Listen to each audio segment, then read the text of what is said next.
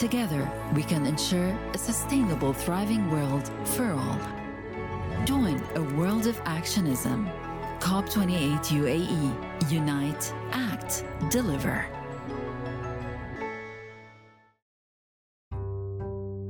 Hi, I'm Marcelo Jauregui Volpe, and this is The Climate Divide, Season 2.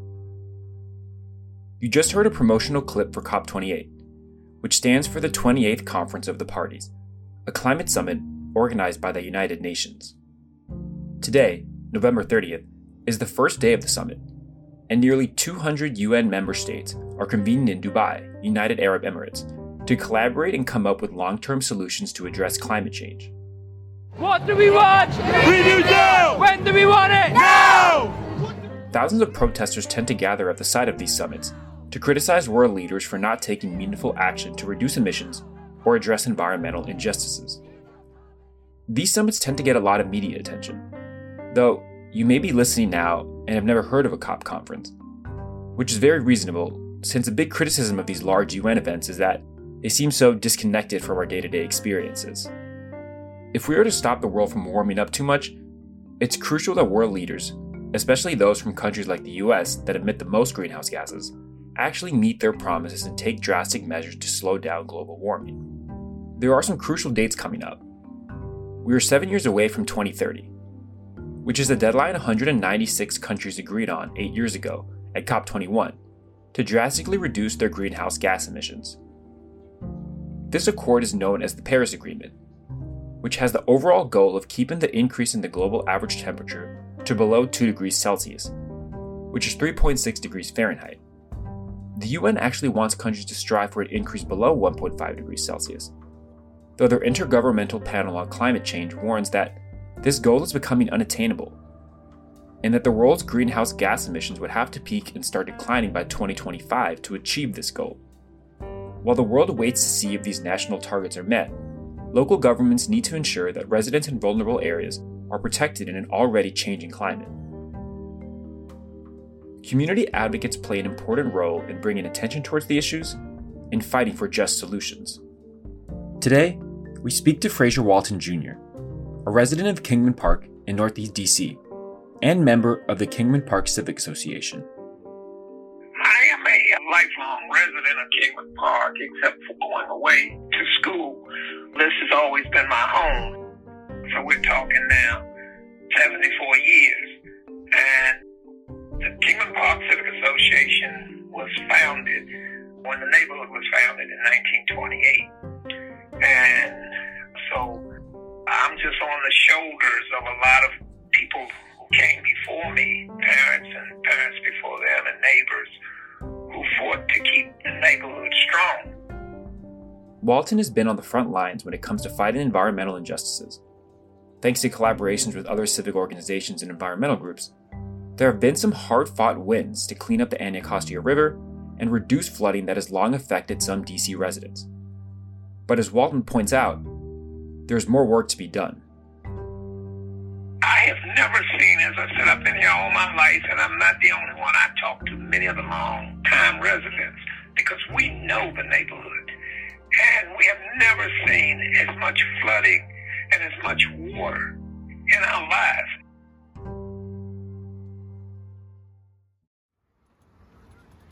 Nowadays, the currently unused Robert F. Kennedy Memorial Stadium, with all of its fields and parking lots, separates Kingman Park from the Anacostia River. Benning Road and the Stadium Armory Metro Station, both at the perimeter of Kingman Park, are the source of a lot of noise and traffic. But when Walton was a child, the neighborhood had a much different feel. We used to actually fish in the Anacostia. We didn't eat them, but we go down there and fish in the 1950s.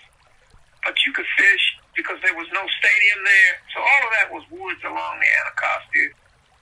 And the only thing that was there was the hospital. That was it.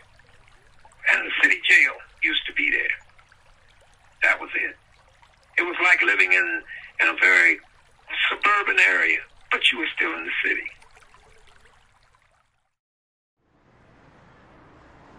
This woodland field started to change with the construction of the RFK Stadium.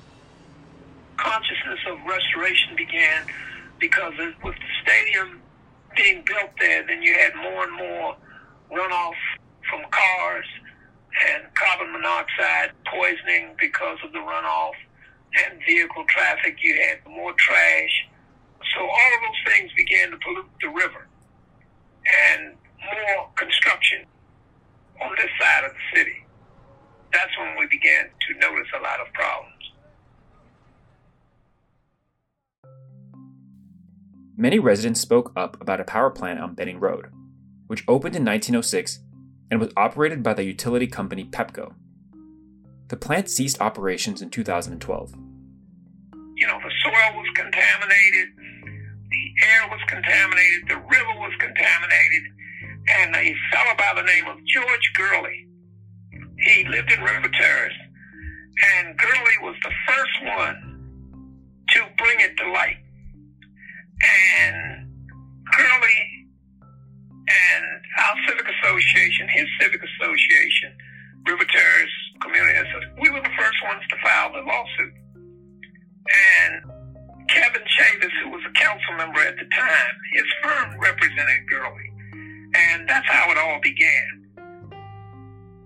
Gurley had led an effort against the addition of two generators at the Benning Road plant in the late 1980s.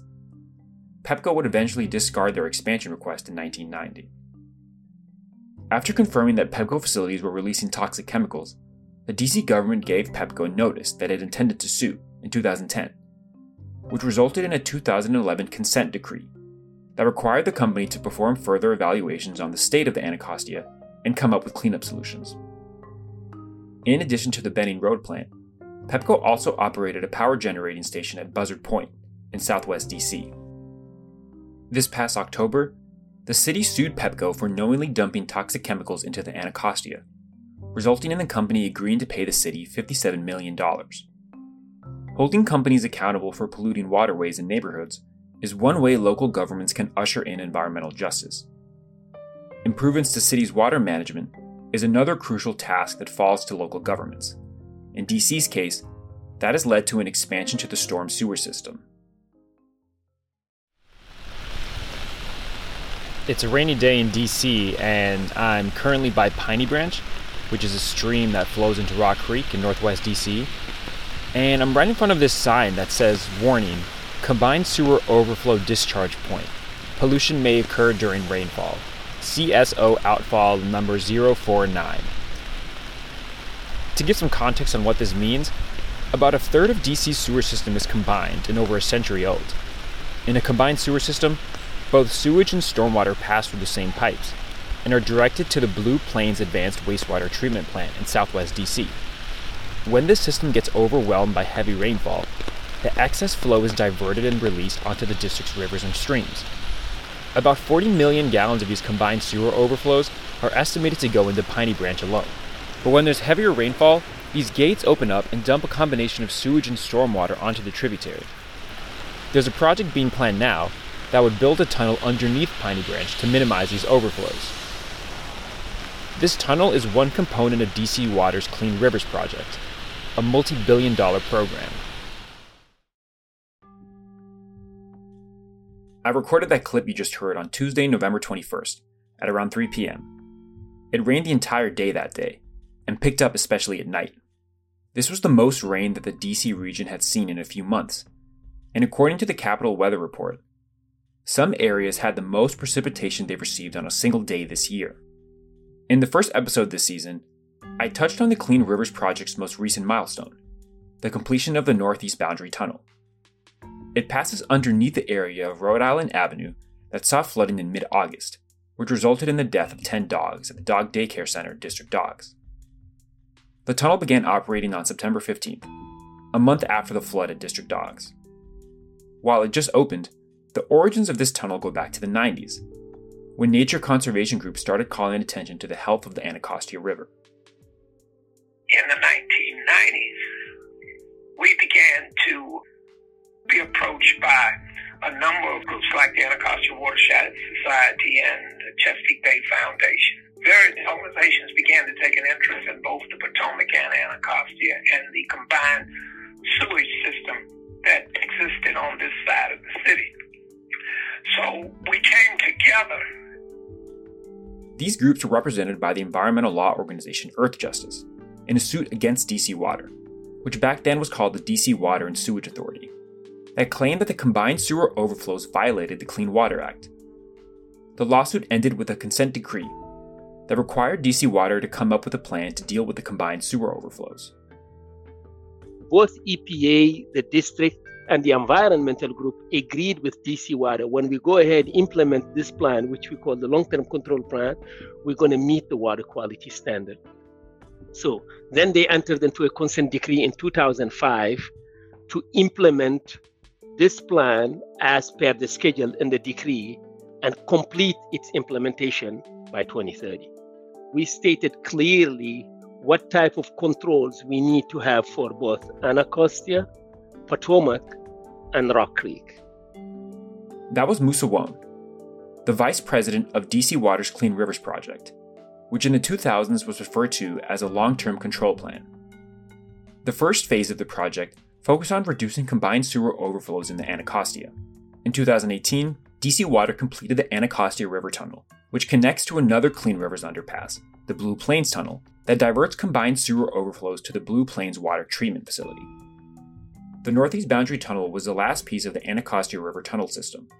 Next year, work will begin on the Potomac River Tunnel, and a green infrastructure project in neighborhoods east of Rock Creek Park is expected to be completed. The latter project involves building rain gardens and absorbent pavement that will help manage stormwater during heavy rains. There's sort of a order to it. You know, it seems like focusing on the Anacostia first and then going Potomac. Was that sort of the order that was always in mind?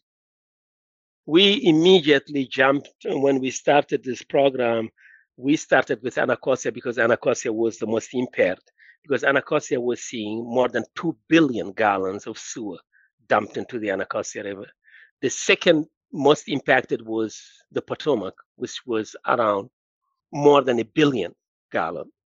And then Rock Creek. Rock Creek, we have more outfalls, but there are not really highest year. So it was 49 million gallon only going to Rock Creek. So that's why we said first of the order of business is to address the issues on the Anacostia because that was the most impacted river. Wone is referring to the gallons dumped in an average year. With the northeast boundary tunnel complete, DC Water expects a massive reduction in these combined sewer overflows. 98% for the Anacostia River, that's exactly the reduction here for an average year. So before clean rivers, more than 2 billion gallons of sewer were discharged to the river. Now we completed the clean rivers. This is going to be reduced to 54 million gallons, which is a 98% reduction. And the number of overflows, basically the frequency, going to be reduced from more than 80 events in an average year to two an average year. If these reductions are met, the Anacostia River will continue to become cleaner, to the point that people could even swim in the river, which has been illegal since 1971. In February, the Department of Energy and Environment made an exception to this ban, as long as water quality standards are met. The conservation nonprofit Anacostia Riverkeeper secured a permit for a swimming event in July. The swim ended up being rescheduled to September because of a combined sewer overflow discharge, and then canceled because of stormy weather. Even though the Northeast Boundary Tunnel was not operative at the time, Anacostia Riverkeeper found a few locations that passed water quality standards, thanks in part to the Anacostia River Tunnel, that's been in operation since 2018. DC Water also hopes that the Northeast Boundary Tunnel will reduce chronic flooding near the Rhode Island Avenue Metro, Rhode Island Avenue Northeast, and Mount Olivet Road Northeast. Less flooding will improve the quality of life for many residents, while a cleaner Anacostia would enable an engagement with the river we haven't seen in generations. You talked about, you know, when you were younger, and you'd fish. You know, so you fish in the Anacostia, but not obviously not eat the fish.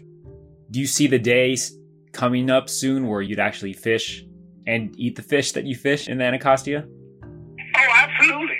They've got to talk about first dredging the river.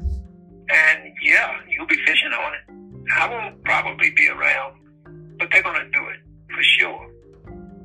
The Department of Energy and Environment's Anacostia River Sediment Project seeks to identify the extent of pollution in Anacostia and come up with cleanup solutions. The agency held a virtual public meeting yesterday, November 29th, to provide an update on the project and seek comments from the community. Comments can also be sent to Anacostia River Sediment Project at dc.gov until December 13th.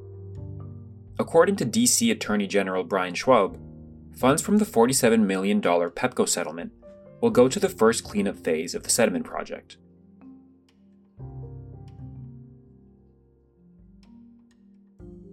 The Climate Divide is produced and edited by me. Claudia Peralta Torres provided additional editing and sound mixing support. Christine McDonald is a series editor and executive director of Hola Cultura. Members of the Society and Culture team in Hola Cultura's storytelling program for experiential learning also contribute to this podcast. This project is supported by Spotlight DC and the Pulitzer Center.